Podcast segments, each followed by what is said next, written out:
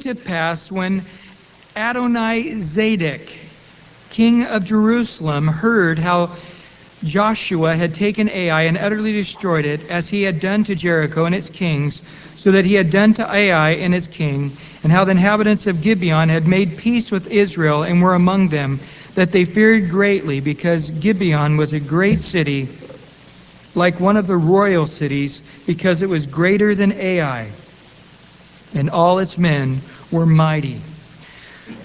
Therefore, Adonizedek, king of Jerusalem, sent to Horham, king of Hebron, Baram, king of Jarmuth, Japhia, king of Lachish, and Debir, king of Eglon, saying, Come up to me and help me, that we may attack Gibeon, for it has made peace with Joshua and with the children of Israel. Therefore, the five kings of the Amorites, the kings of Jerusalem, the king of Hebron, the king of Jarmuth, the kings of Lachish, the king of Eglon, gathered together and went up, they and all their armies, encamped before Gibeon to make war with it. Now, this is interesting because Adonai Zadok is king of Jerusalem. And that's actually a Jewish name that he has.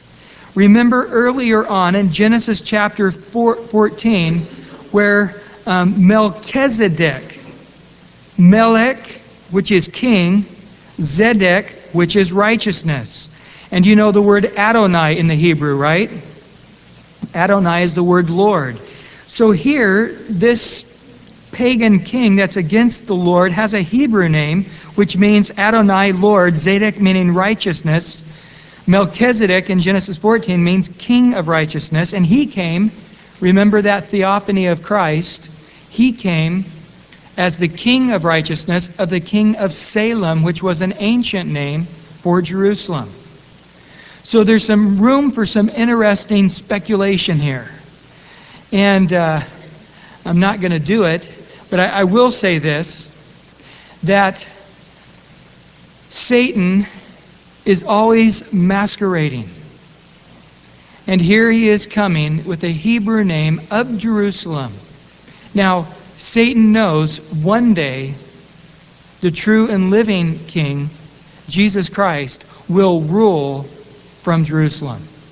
In the millennial period, he will rule and reign there for a thousand years. Now, if you know much about history, you know that kings have fought and fought and fought and fought over Jerusalem.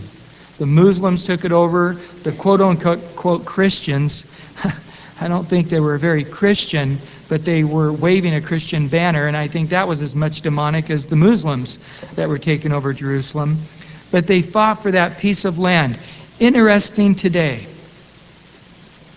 You've got hundreds of countries far bigger, far more populous, far more economically wealthy, far more prestigious in a zillion different ways than Israel. But yet, you don't hear about anything about those countries. A lot of those countries, people don't even know they exist. But yet, Israel is constantly in the, in the news. Everybody knows about Israel, everybody knows about the Jews. The Bible makes it clear that Jerusalem is the center of the earth that all revolves around that one little piece of ground over there in the Middle East around Israel. And here's Satan, I believe, possessing this guy, this king, and calling himself the Lord of righteousness is just a blasphemous statement against the true and reigning king of righteousness that'll one day rule there. And so he's getting together all these pagan kings, the four great powers besides himself to go up against Gibeon. Now, Gibeon, uh, he's assuming that possibly they're joining forces with Joshua, and they know that these guys were mighty men of valor, and so they wanted to try to split Joshua's forces. Now, if you can look at it later on your map, you'll be able to see what Joshua did is he goes in and he splits the country right in half, as any great general would do and he splits it, and then he fights with the north, and then he'll fight with the south. And he's trying to split the country up so they can't communicate between one another. They can't encourage or help one another with supplies or any other way. Um, Napoleon did the same thing. When he went and conquered the world, he split up the countries he would go into, go in half, and then he would fight against the north and fight against the south, weakening it. And this is something that you find generals through history constantly did. And they got it all from this first battle, Joshua's battle. They got their inspiration from here because it works. And so these kings, realizing what Joshua is doing, is coming in and he's saying, hey, let's pull together. Let's not let him do what he's wanting to do, and that's split the country up. Let's get together and combine forces against. Let's first go take it out on Gibeon for what they've done by joining forces with Joshua, and then we'll fight against uh, Joshua as well. And so in verse 6, the men of Gibeon sent to Joshua at the camp of Gilgal, saying, Do not forsake your servants. Come up to us quickly, save us, and help us, for all the kings of the Amorites who dwell in the mountains have gathered together against us. So Joshua ascended from Gilgal, he and all the people of war with him, and all the mighty men of valor. And the Lord said to Joshua, Do not fear them, for I have delivered them into your hand. Not a man of them shall stand before you. So here he's getting a clear direction from God to go again, to go into battle, and that God would cause them to win. As we were here this morning in chapter 9, he didn't get direction from the Lord, and what a horrible scene it was. And now he's saying, Go. This is a battle that I want you to fight. I'll be with you. And in verse 9, Joshua therefore came upon them suddenly, having marched all night from Gilgal. Folks, that's a 25 mile walk at night, going 4,000 feet higher in elevation. So imagine a 25 mile walk uphill all night. That's what they did. These guys, they were not wimps, I'll tell you. And they didn't have a, uh, they didn't have your uh, Nike tennis shoe to help them out either. They were in sandals. These guys were just tough dudes. And so the Lord routed them before Israel, killed them with a great slaughter at Gibeon, chased them along the road that goes to Beth Horon, and struck them down as far as Azekah and Makkedah. And it happened as they fled before Israel and were on the descent of Beth Horon that the Lord cast down large hailstones from heaven on them as far as Azekah, and they died. And there were more who died from the hailstones than those whom the children of Israel killed with the sword. So God jumps into the battle, joins them, partners with them to cause the enemy to lose. And I love this. The Lord our God is a man of war. David cries out and he says, Lord, train my hands for war. And here the Lord jumps in and helps them in battle that the enemy does not get away. Now, notice how it works, the way it always works. We do what God has put before us to do, and the Lord will join us to have the victory we often will lay back and say, God, do it, God, do it, God, do it. And God is saying, Do what I've told you to do, and I will do what I'm going to do. Together, the two in partnership will bring the victory.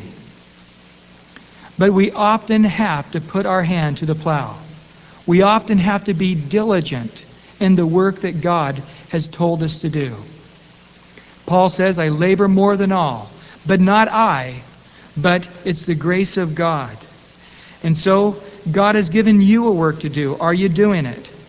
Well, gee, I need victory in these areas of my life. Do what the Lord has shown you to do. Go back to the scriptures. Do what God has showed you to do. And those other areas of your life, God will supernaturally cause them to be uprooted. God will work them out. Now, we can often say, well, that guy brought victory or that guy had success by doing this or doing that. And you can try to do that, but it won't work. The reason it worked is because they were doing what the Lord showed them to do, and God gave them the increase. And so we simply know that the, that the Lord's told us all to meditate in His Word day and night. The Lord's told us all to pray without ceasing. The Lord's told us all not to forsake the gathering of the brethren. And then in this particular areas, God's told you to love your wife as Christ loved the church. God's told you to respect your husband. He's told you to teach your kids the Word of God. So whatever area it is, go and do what God showed you to do. Man, I'm having a hard time at work. Are you working for your employer as unto the Lord? Well, that won't solve all my problems. Just do it. Do what the Word of God plainly says.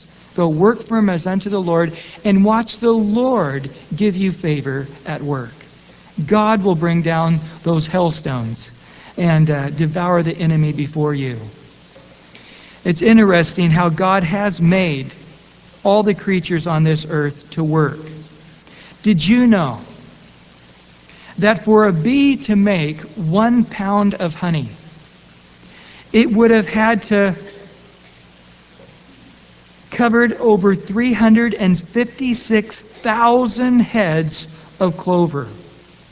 That means it would have had to have visited that clover, those 356,000 heads of clover, 3,360,000 visits. That would be the equivalent of him flying three times around the earth. It took me a long time to figure this out. It took me all day Saturday. But, uh, no, only kidding.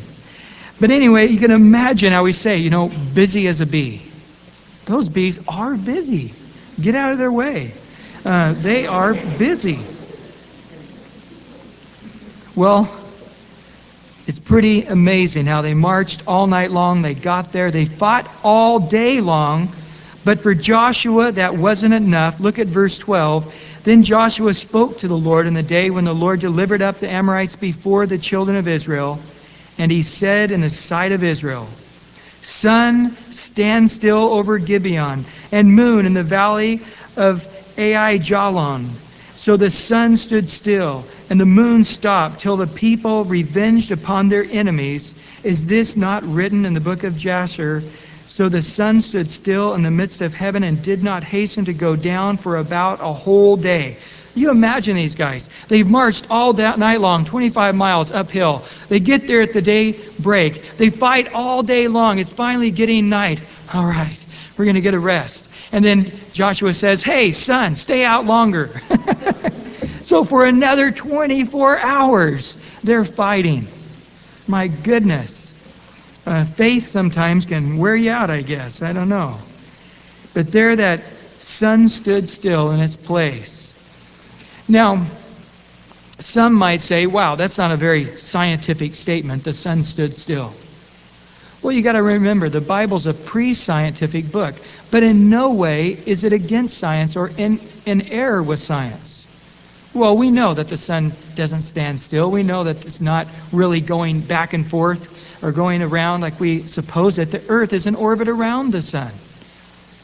Well, but don't we say on the news and in the newspaper, the sun rises and the sun sets. We know that's not scientific. We know the sun really doesn't rise and the sun really doesn't set. But from a human perspective, it does do that. It's not scientific, but it does indeed do that to uh, the naked eye.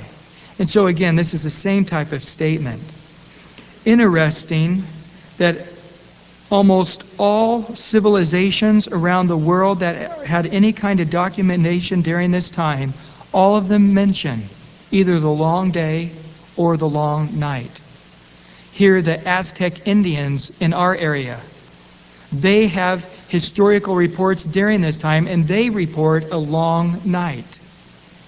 Interesting. There's some civilizations talk about a long dusk or a long early morning.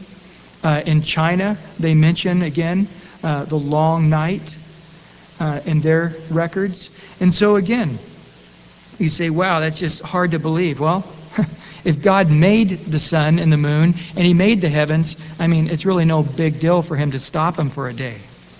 But if you have a hard time with in the beginning God created, well, you'll have a hard time with this too, and with a lot of other miracles that happened in the Bible.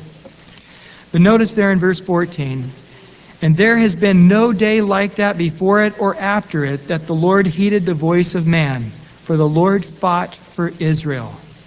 Then Joshua returned and all Israel with him to the camp at Gilgal. Notice here the Lord heeded the voice of a man. Jesus taught on this same principle. Turn over, if you would, to Mark chapter 11. Mark chapter 11. Jesus there had cursed the fig tree. One gospel points out that it immediately died, but here Peter and some of the apostles didn't notice it until the next day. And they were amazed because they could tell that it had been destroyed from roots upward.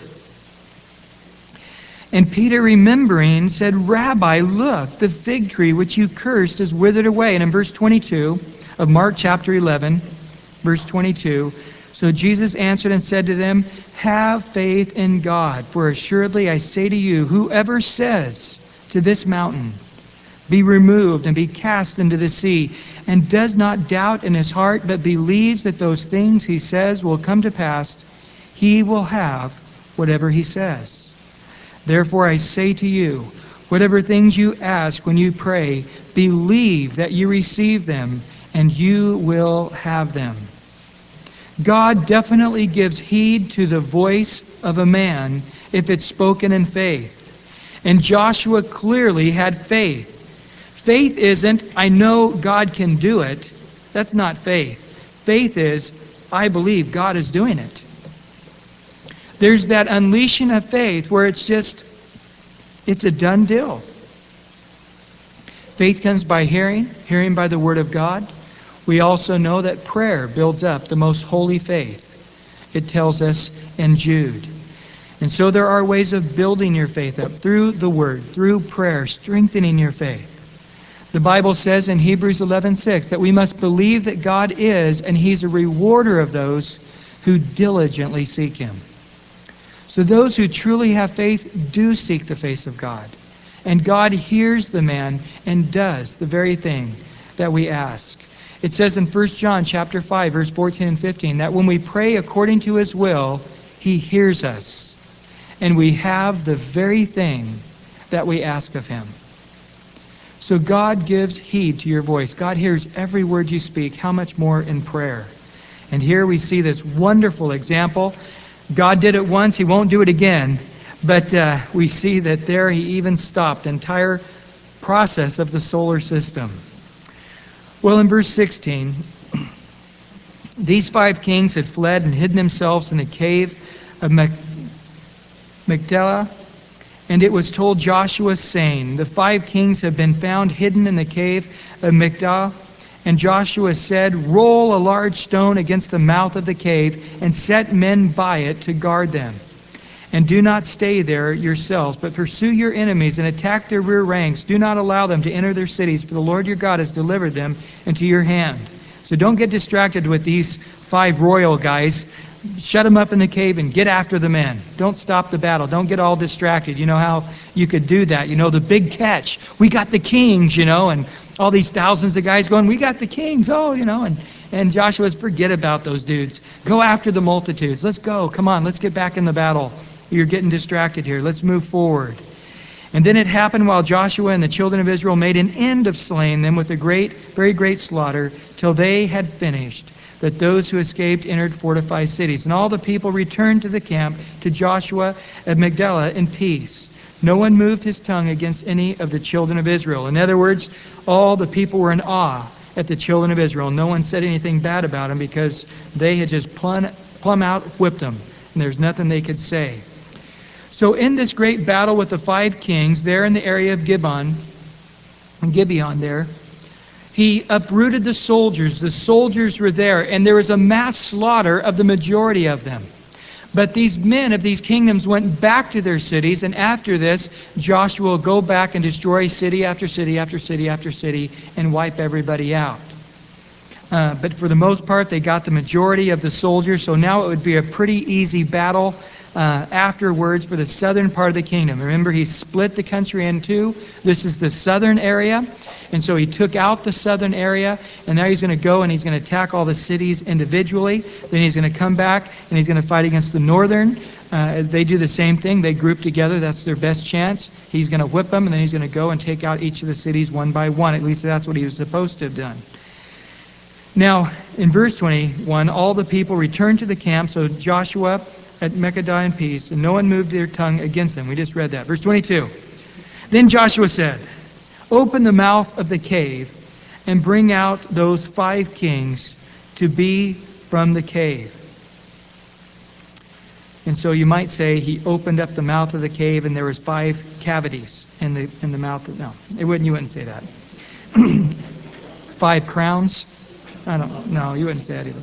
Anyway, and so they did so.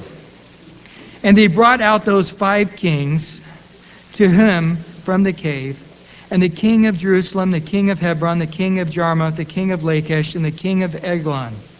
So it was when they brought out these five kings to Joshua that uh, Joshua called for all the men of Israel and said to the captains of the men of war, If you have five kings, is that a royal flush? I don't know. I don't know. I don't know. Anyway, horrible, I know. And he went and he came near.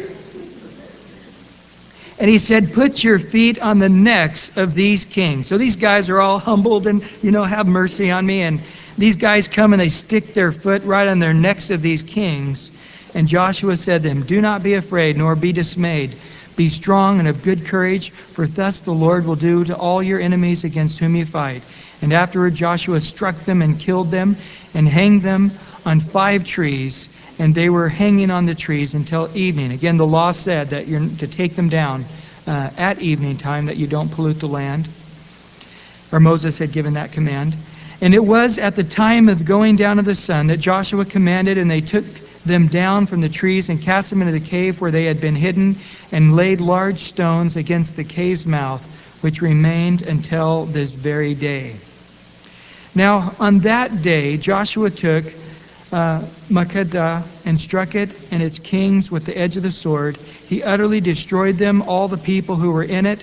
He let none remain. He also did to the king of Makkedah as he had done to the king of Jericho. Then Joshua passed from Makkedah and all Israel with him to Gibeah, and they fought against Gibeah.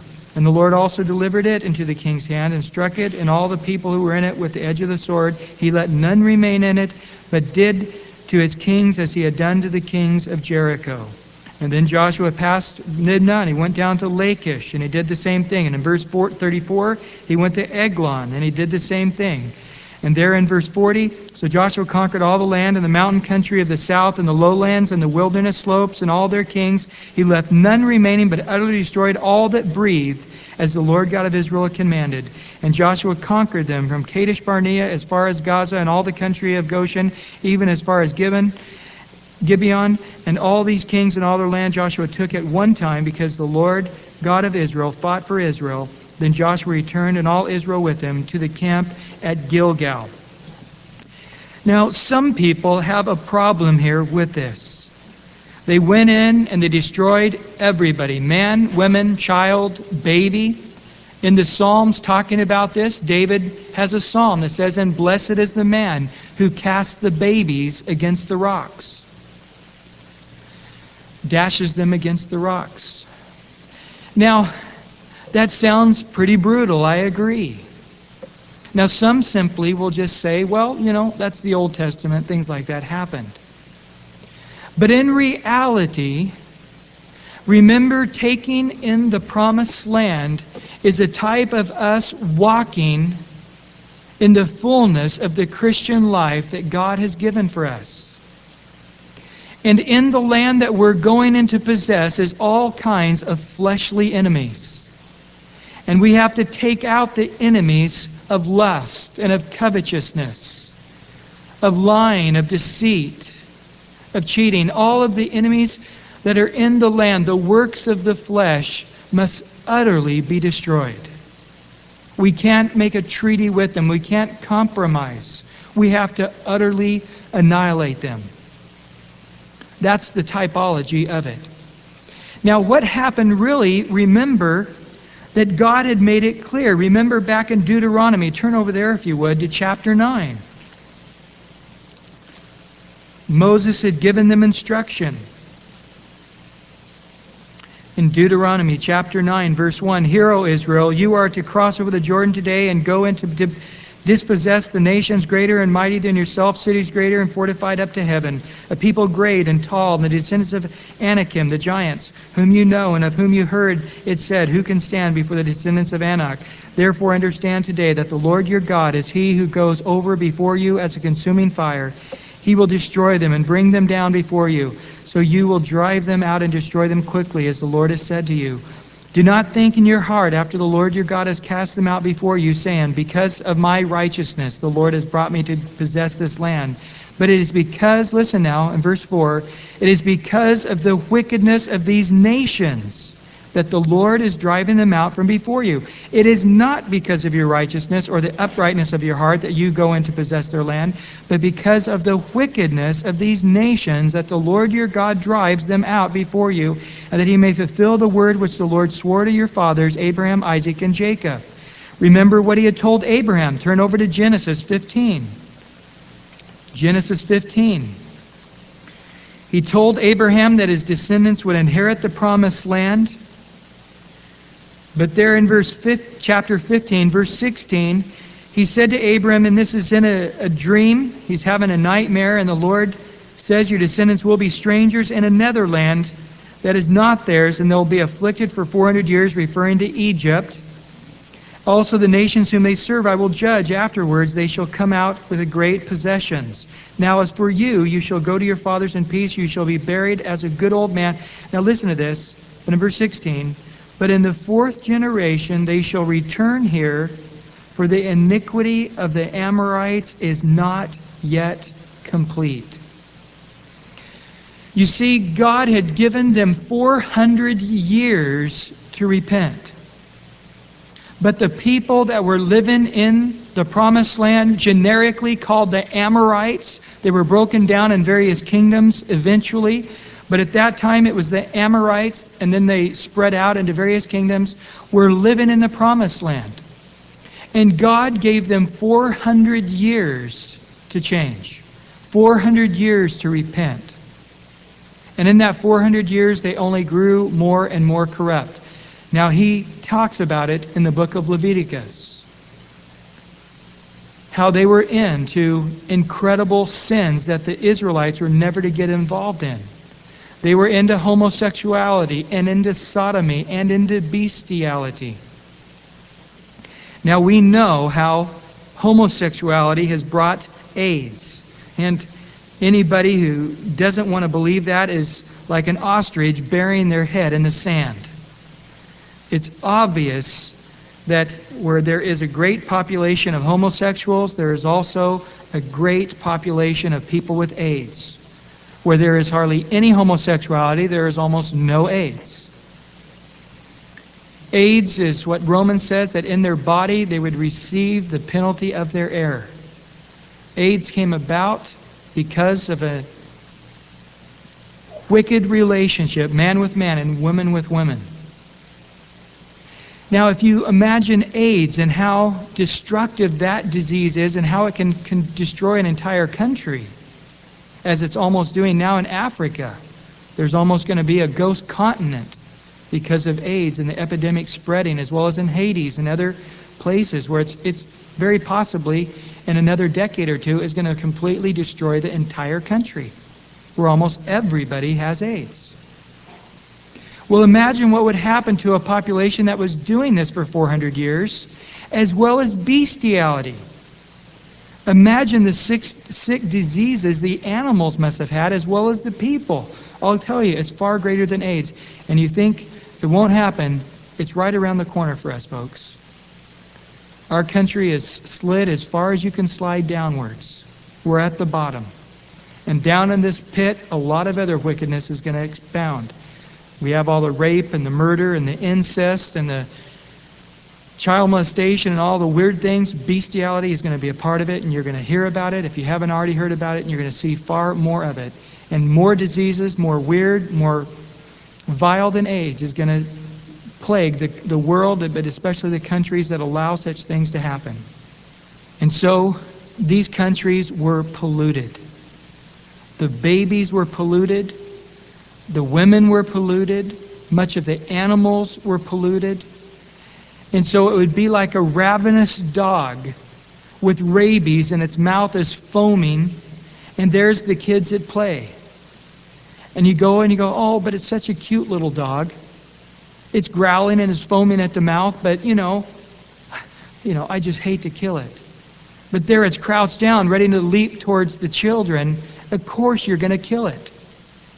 and somebody hears about you killing a dog. You killed a dog? How horrible of you. Well, it had rabies and it was going to bite and give rabies to the kids, and, and they would die as well. So, did I kill a dog or did I protect the children? Did God destroy these nations or did he protect his nation? God does not rejoice in the death of the wicked, we learn in the book of Ezekiel. God was not rejoicing in the destruction of these cultures and societies, but he had to protect his kids who were going to depossess the land. And so, in God's way of looking at it, he killed a dog with rabies. And although they were human lives, and some of them innocent human lives that I believe will be in heaven, uh, these little children that were below the age of accountability, you say, where do you get that? Well, in the book of Jonah. When Jonah came and preached, and there the people repented, and Jonah was mad that they didn't, that God didn't go ahead and destroy the Ninevites there, in, the Assyrians there in Nineveh. He said, "But is it right that I destroy all these innocent animals and the innocent children who don't know their right hand from their left?" And so often, children are plagued and even die because of the foolishness of their parents. We've heard stories where the mom and dad are drunk after a party and there the kids are in the back seat driving home. We have a brother in our church here who's had some very dear family members who were in the middle of a drug deal and they had their kids with them. And these little kids saw their parents get blown away. So bad things do happen to kids because of their parents. And here, unfortunately, there were innocent lives that had to be taken because they were polluted by their parents. And uh, again, I'll make note of that. It is the Old Testament, and it's not the New Testament. But again, before you judge God too harshly, take a look at all the facts. Well, there in chapter 11, then we see the northern conquest. That would be in the area up towards Galilee. And it came to pass when Jabin, king of Hazor, heard these things, that he sent to Jobab, king of Madon, to the king of Shimron, the king of uh, Achshaph, and to the kings who were from the north and the mountains of the plain, south of Chinneroth, and the lowlands, and in the heights of Dor on the west, and to the Canaanites in the east, and to the west, and the Amorites, the Hittites, the Perizzites, the Jebusites, in the mountains of the Hivites below Hermon, in the land of Mizpah, so they went out, they and all their armies with them, as many people as the sand that is on the seashore in multitude. This is ca- called the hyperbole uh, in literature. In other words, it's an obvious exaggeration. You know, you say, oh man, I was at the parade. How many people were down there? Oh, couldn't find a parking place anywhere. There must have been 10 million people there. No one really believes that you're being literal. 10 million people, downtown Chula Vista, at a parade. You know, I don't think so. Well, uh, I didn't expect you to believe 10 million. The point I'm making is there was just so many people. Uh, you couldn't find a parking place anywhere, and, and this kind of. And so again, he, he's saying there's just so many people, like the sand of the of the sea, and very many horses and chariots. Josephus makes a mention of this battle. The historian and he says there was 300,000 foot soldiers, 10,000 chariots, and 10,000 horsemen. Man, that must have looked like a sea of people. And it must have smelled like Imperial Beach with all those horses.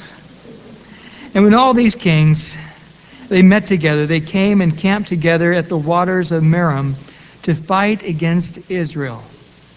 Now the waters of Merom was a little swampy sort of lake area up in the Hula Valley area today. And if you look on the map that I gave you tonight, you can see the on the map on the left the Lake Hula.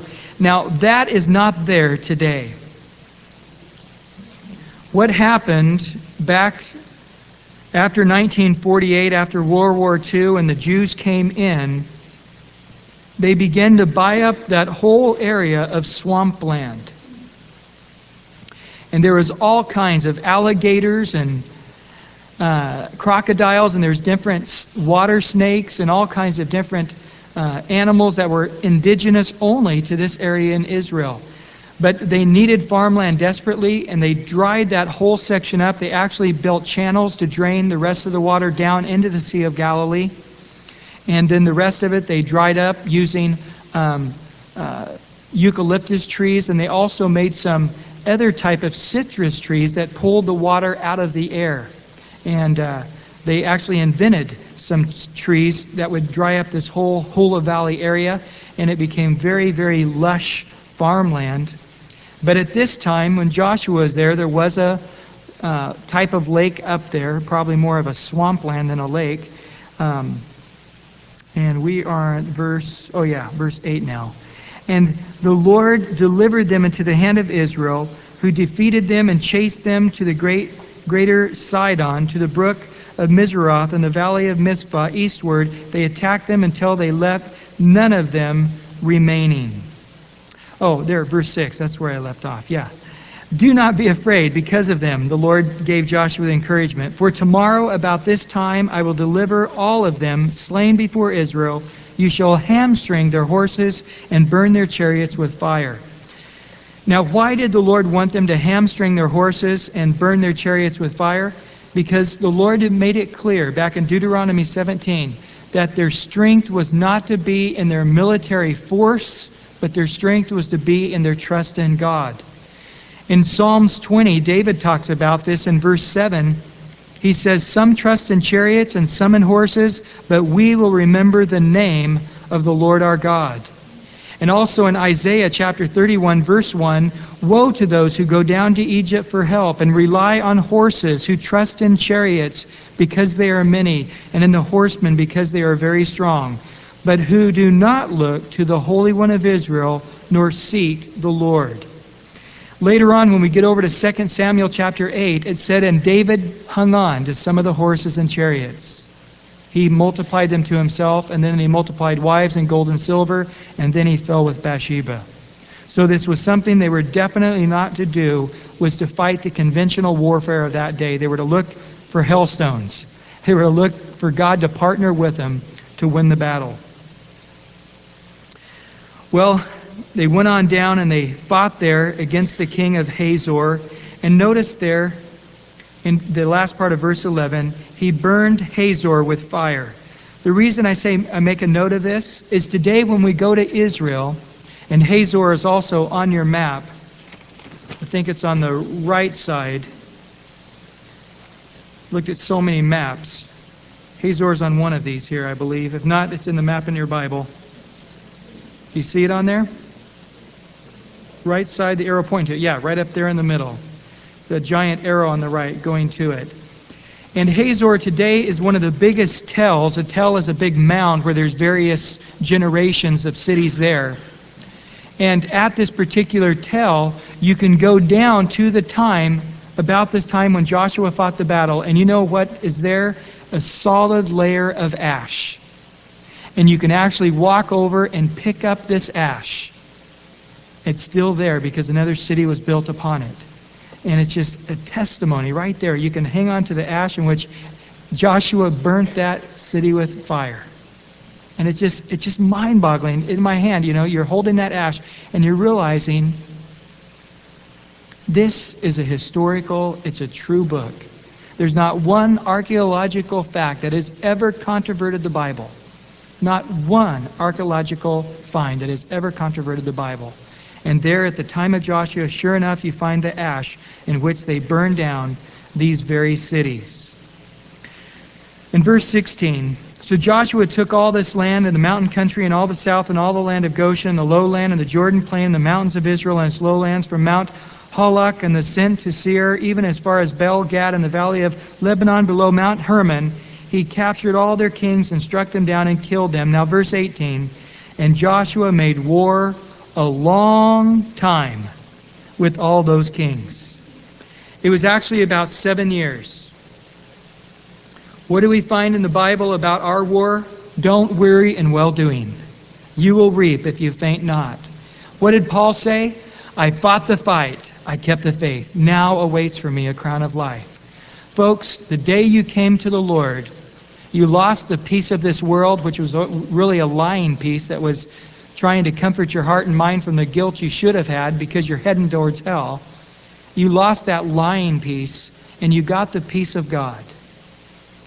You lost the circumstantial joy of this world, but you gained the joy of the Lord. But you also can know a man by his enemies. And folks, there's hardly any friends here on this earth for us at all. Almost everything is an enemy to the one who's trying to follow the Lord. Jesus said, The world hated you, they're going to hate me. If they're not afraid to call me this mighty miracle king of the Jews, they're not afraid to call me Beelzebub, the Lord of the Flies, what are they going to be afraid to call you? Nothing. And they're going to raise up and they're going to kill you thinking they're doing God a service. I say this to you that you won't be stumbled. Folks, we have a fight, and that fight's going to be around for a long time. Get used to it.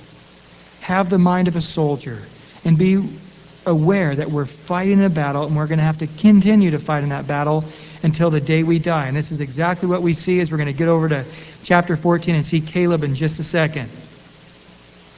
And in verse 20 there, for it was of the Lord to harden their hearts that they should come against Israel in the battle, that he might utterly destroy them, that they might receive no mercy, but that he might destroy them as the Lord had commanded Moses. So God helped the children of Israel in their weakness. He knew it would be hard to keep fighting, to keep kicking everybody out of the land. And so the Lord, the word here hardened actually is the word to confirm. In other words, they had already hardened their hearts against God, and God just confirmed that hardness. Interesting if you go back to Exodus. It says, and Pharaoh hardened his heart. After that, it said, and God hardened Pharaoh's heart. Pharaoh hardened his heart towards God, and God said, If that's your decision, I'll confirm that decision. And God used the confirming of his hardening of heart for his own advantage. And here, in the same way, these people were fighting against God's people and against God's plan, and God just confirmed the hardness of their heart unto their own destruction. If you want to choose against God, God may confirm that decision and use it in his own advantage. And so another Gibeonite situation wouldn't happen where somebody's trying to make peace with them. But again, the, these people did have the option of leaving. They could have all packed up and left. If they really believed that they were going to lose to God's people, they, they would have packed up and left. And that's what they should have done. And God wouldn't have chased them outside of the borders of uh, the promised land. And in verse 23, so Joshua took the whole land according to all that the Lord had said to Moses, and Joshua gave it to his inheritance to Israel according to their divisions by their tribes. Then the land rested from war. Now, let me make a note here. He went in, split up the country, took on the southern kingdoms, took out the men of war. All that was left was a few scragglers in the various cities. Now, what he is doing is he's dividing it up amongst the 12 tribes of Israel, and it was for them now to go and to destroy the cities and to kill everybody and to take the land as their own. Now, what we're going to discover in the first couple of chapters of Judges is that the children of Israel didn't do it. They stopped short. They got them out that they wanted, they got comfortable, and they quit the fight, and the enemy grew and became stronger, and in the book of Judges, the enemy conquered them. What they should have done is obeyed the voice of the Lord and gone in and taken out their whole section of land, but they didn't do it. And so that ends in, in chapter 11, ends the chronological order. Now remember that this isn't a Western cultured written book. And so things will bounce around a little bit, but it was completely fine in the Eastern mind. And so chapter 11 stops the, ends the chronology of Joshua. Now he's going to go back and he says, Oh, by the way, Moses conquered some kings in his time. In verse 2, Sihon, the king of the Amorites. In verse 4, Og, the king of Bashan. And then they gave the portion of that land to the Reubenites, the Gadites, and the Manassanites. And now you can look over there and you can see straight down the paper on the left the Hula Lake up there, the Sea of Galilee, and that's the Jordan River. That line going down is the Jordan River, and follow it down to the Dead Sea. Okay? Now, on the right is not the promised land. The left side of the Jordan River is the promised land all the way to the ocean. But notice where the Reubenites are. They're on the wrong side of the Dead Sea. They're on the side that is not in the promised land. And then you go on up and Gad and then the half tribe of Manasseh, and you see that they're outside the area that God had designated as the promised land. And then Joshua, going back to chapter 12 there, he conquered, as we find in verse 24, 31 different kings. And uh, your memory verse next week is to memorize all of these kings and where they're from. Only kidding. All the Bible's the Word of God, but not all the Bible's as equally as important. But notice chapter 13, verse 1. Now Joshua was old and advanced in years, and the Lord said to him, You are old and advanced in years. Boy, don't you just hate it when God says that? I mean, it's like the guy who, uh, his friend said, Tell your girlfriend, give her a compliment. And he says, Well, you know, you don't sweat much for a big fat gal and uh, not not really the kind of compliment you want. But anyway, anyway, uh, you're old. You're an old guy. You're an old geezer. And uh, but notice he says there, and there remains very much land yet to be possessed. There remains very much land yet to be possessed. So what is he saying to Joshua? The people aren't doing what they're supposed to. This is the land yet remains, all the territory of the Philistines and all of the Geshurites. So again, Joshua did conquer the promised land. The southern kingdoms were destroyed. The northern kingdoms were destroyed. The armies were taken out. All the kings were killed. All that was left were the cities, the few scraggler soldiers that got back to the cities, and the women and the children that were there in those cities. For these people to take the tribes and go back and to fight and to win in battle and to have con- completely ridded the people of any foreigners wouldn't have been a hard thing to do. But they didn't do it. A matter of fact, they actually possess less than 10% of the promised land. That's pretty sad. A matter of fact, the most the children of Israel ever possessed was 10%, and that was under King David and King Solomon. There is 300,000 square miles, and the most they ever attained to was 30,000 square miles. Well, he divided up the eastern of the Jordan, and again, he's going to go over that, the, the same thing that he just mentioned with the Reubenites, the Gadites, and the Manassanites. And he covers that the rest of chapter 13.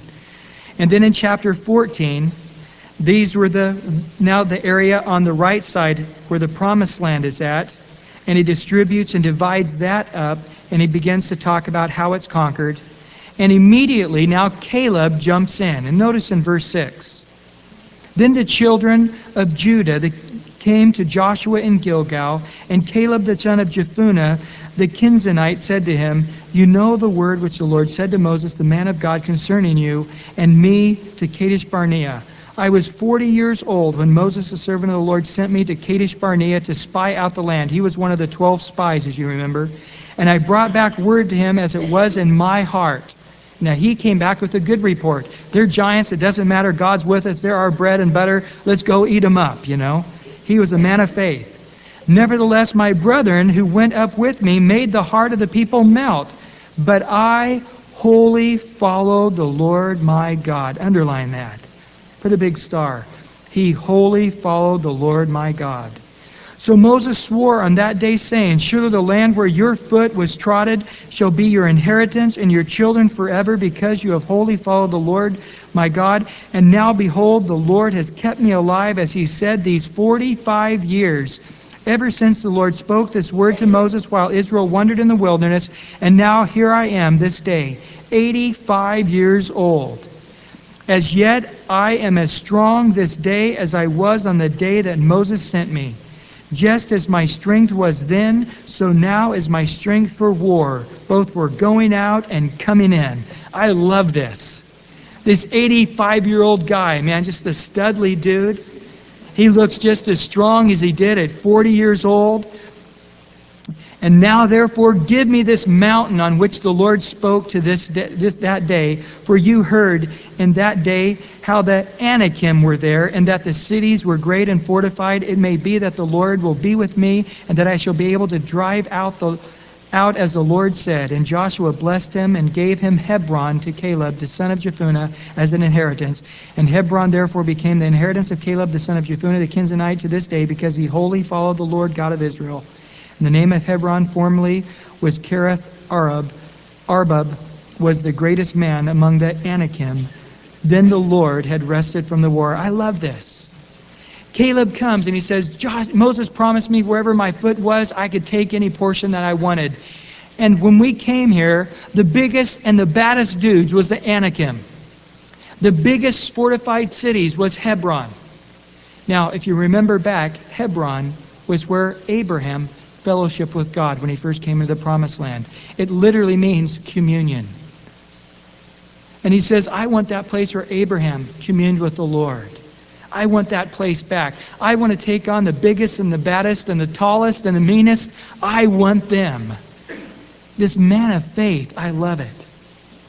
I hope we don't ever start feeling old and start saying, oh, well, you know, I'm not young like I once was. Well, back when I was younger, I would do that, but not, no. That as a man thinks in his heart, so is he. That we would see in the Lord and in his strength, it doesn't matter whether we're 20 or whether we're 120. God can give us strength physically, spiritually, emotionally. God can give us as much power at whatever age. I was going to be on the radio with Chuck on Labor Day. That's why I had to leave early from our picnic. And we were going to meet at Murrieta and at the campground there and be on the radio together there at Murrieta. And I get there and Chuck's not there. Chuck's now 71 years old. And he stayed over in Costa Mega, Costa Mesa Freudian slip there. Costa Mecca. At uh, the Logos building. And uh, and I, I, get before the radio. I said, Chuck, why aren't you over here at Murrieta? And he goes, Oh, you know, I decided just to stay here and work on my yard a little bit. And I said, You figured out it was Labor Day and the guys weren't building on the buildings out here, and so you decided not to come, didn't you? He goes, Yep, that's right. Just a few weeks before, he was up on a roof, roofing on a two story building at 71 years old. A month before that, he was dropping the, the tranny on one of the big trucks out there. 71 years old. I was, I've been hiking there at the, uh, last summer. We were hiking up the mountains there. He's got a little bit of a limp in one leg uh, from an old football in- injury, but man, he's, he was huffing it just like any young man. His camouflage outfit, and he got a camouflage camouflage Jeep up there he cruises around in, but I love it. God has given him strength, and what an example it is. He's as strong at 71. Uh, I guess as he was at 40. I didn't know him at 40. Uh, I was still in diapers.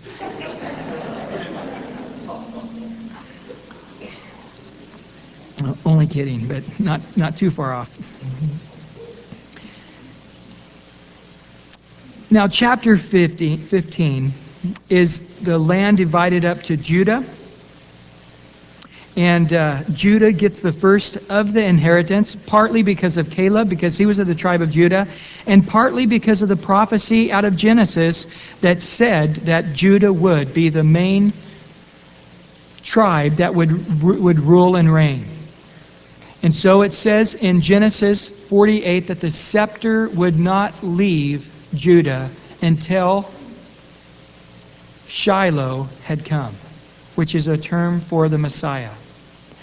So the portion of Judah encompasses Jerusalem because that would be a part of the lineage of the tribe of Judah in which Jesus was from. Chapter 16 was the tribe of Manasseh and the other half tribe of or Ephraim and the other half tribe of Manasseh and in chapter 17 and interesting in verse 12 and 13, a very sad statement.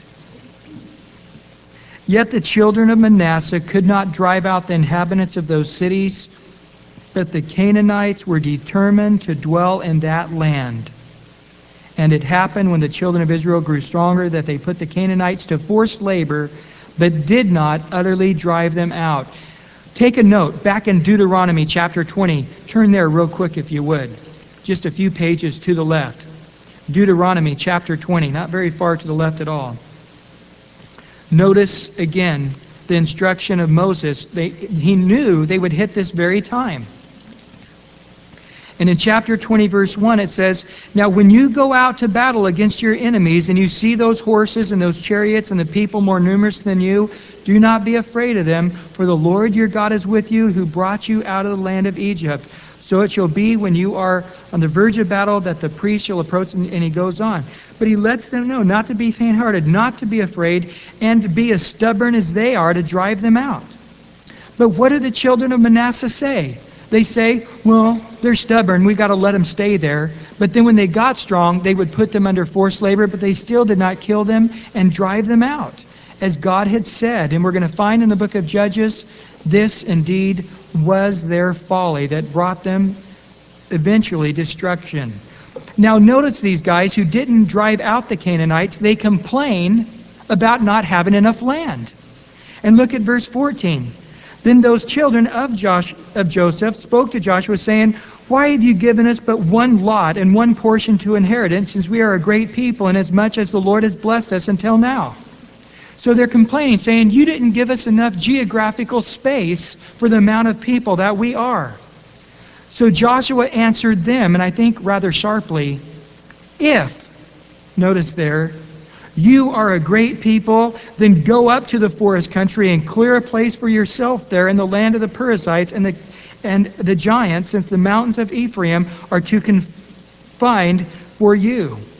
So, on the one hand, you got Caleb, this 85 year old man, going, Give me the biggest and the baddest giants. I'm going to take their land.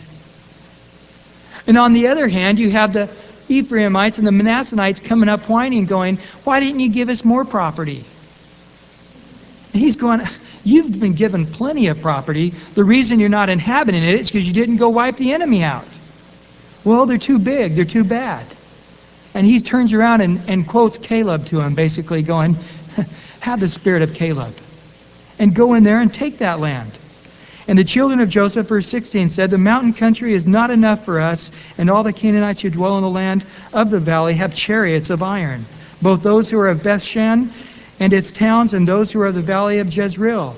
And Joshua spoke to the house of Joseph, to Ephraim and Manasseh, saying, You are a great people. Now he's encouraging them. You are a great people, and have a great power. You shall not have one lot only, but the mountain country shall be yours. Although it is wooded, you shall cut it down, and its farthest extent shall be yours, for you shall drive out the Canaanites, though they have iron chariots and are strong. So now he turns around and gives them an encouragement. They didn't do it. Eventually, King David did it for them. But he turns around and he says, Well, if you're a great people, go for it. Talk like Caleb. Why don't you have the attitude Caleb had? And then they're like going, But they have chariots. and he goes, Come on, man. You, you are a great people. You do have a great power. God is with you, man. Get up there. Go start chopping down those trees and use them for arrows and use them for big battering rams and go take those people out. Go destroy them. You can do it. But they don't do it. Now, again, what is this a type of? This is a type of you conquering your flesh. And maybe there's an area of flesh in your life where you want to grow spiritually, but you know you're not. And the reason is, is because of that area. Maybe it's drugs or drinking or an area of covetousness or lust or an area that you're not disciplined in yet. And maybe it's been years you've been fighting against this weakness. And when you're strong, they're in bondage. You've got them somewhat under control. But they're not gone from your life, and you know it. And then when you lose your focus and you're weakened spiritually, all of a sudden now it's oppressing you again. What's the answer? You are a great people. You do have a great power. Paul says that you would know about the power of God that works in us mightily, he says in the book of Ephesians, chapter 1. Folks, there is a great power that works in us. God's Holy Spirit lives in you. And through the power of the Spirit, all that flesh life can be put to death. It can be crucified with all its passions and desires. Go before God. The Bible says, be angry and do not sin. The Bible says, be still upon your bed. Be angry and don't let sin be a part of your life. Take that area of your life that the Canaanites are living in. Look at those walled cities of that lust or that covetousness or that weakness in your life. Get angry and say, No way is that going to be a part of my life anymore. And get on your knees and cry out to God for deliverance and ask the Lord to give you that strength to uproot and to completely annihilate that area of your life of the flesh. Well, chapter 18, again, they are splitting up the land, and I've given you a piece of paper that splits up the land for you so you can clearly see it. In chapter 9, he goes on and he finishes up. Interesting there, he gave the tribe of Dan a portion of land, but I love this in verse 47. And the border of the children of Dan went beyond these, because the children of Dan went up to fight against Leshem and took it and they struck it with the edge of the sword, took possession of it, dwelt in it, and they called uh, Dan, after the name of Dan their father. And this is the inheritance of the tribe of the children of Dan, according to their families, these cities with their villages. And today you can go to that area of Dan. I love this. The Danites not only possessed the land that God gave them, but they even extended the borders farther. And they went up to this one pagan area and they destroyed them. And they said, This one's for Pops. this one's for Dad. And they said he wasn't able to make it, but we're going to make a city unto him. And they even expanded their borders beyond what uh, they were given. And I think the Lord loves that heart. Where Paul says, I press on. Let's end there tonight over in Philippians chapter 3. In Philippians chapter 3, we see this heart in Paul that uh, the Danites had. Philippians chapter 3, there in verse 12. He says, Not that I have already attained or am already perfected, but I press on, that I may lay hold of that for which Christ Jesus has laid a hold of me. Brethren, I do not count myself to apprehend, but one thing I do, forgetting those things which are behind, reaching forward to those things which are ahead, I press towards the goal for the prize of the upward call of God in Christ Jesus. Therefore, let us, as many as are mature, have this mind. And if in anything you think otherwise, well, God will reveal even this to you. Turn one more page to Colossians chapter 3. There in verse 1. If then you were raised with Christ, seek those things which are above, where Christ is sitting at the right hand of God. Set your mind on the things above, not on the things on the earth. For you died. Your life is hidden with Christ in God. When Christ, who is our life, appears, then you also will appear with him in glory. Therefore, put to death those Canaanites, those Amorites, those Perizzites and Hivites, your members which are on the earth, fornication, uncleanness, passion, evil desire, covetousness, which is idolatry. Because of these things, the wrath of God is coming upon the sons of disobedience, in which you also once walked when you lived in them. But now you must also put off all these anger, wrath, malice, blasphemy, filthy language out of your mouth. Do not lie to one another, since you have put off the old man with his deeds, and have put on the new man, who is renewed in the knowledge according to the image of him who created him. I love that. In the name of Christ, let's follow Christ. Let's beat our bodies into subjection, as Paul said. Let's get up tomorrow morning like Caleb and say, you know, it doesn't matter how old I am, how young I am. I'm in the power of the Lord. Let's wake up in the morning and, and let's say very clearly, this is the day that the Lord has made. I will rejoice and be glad in it.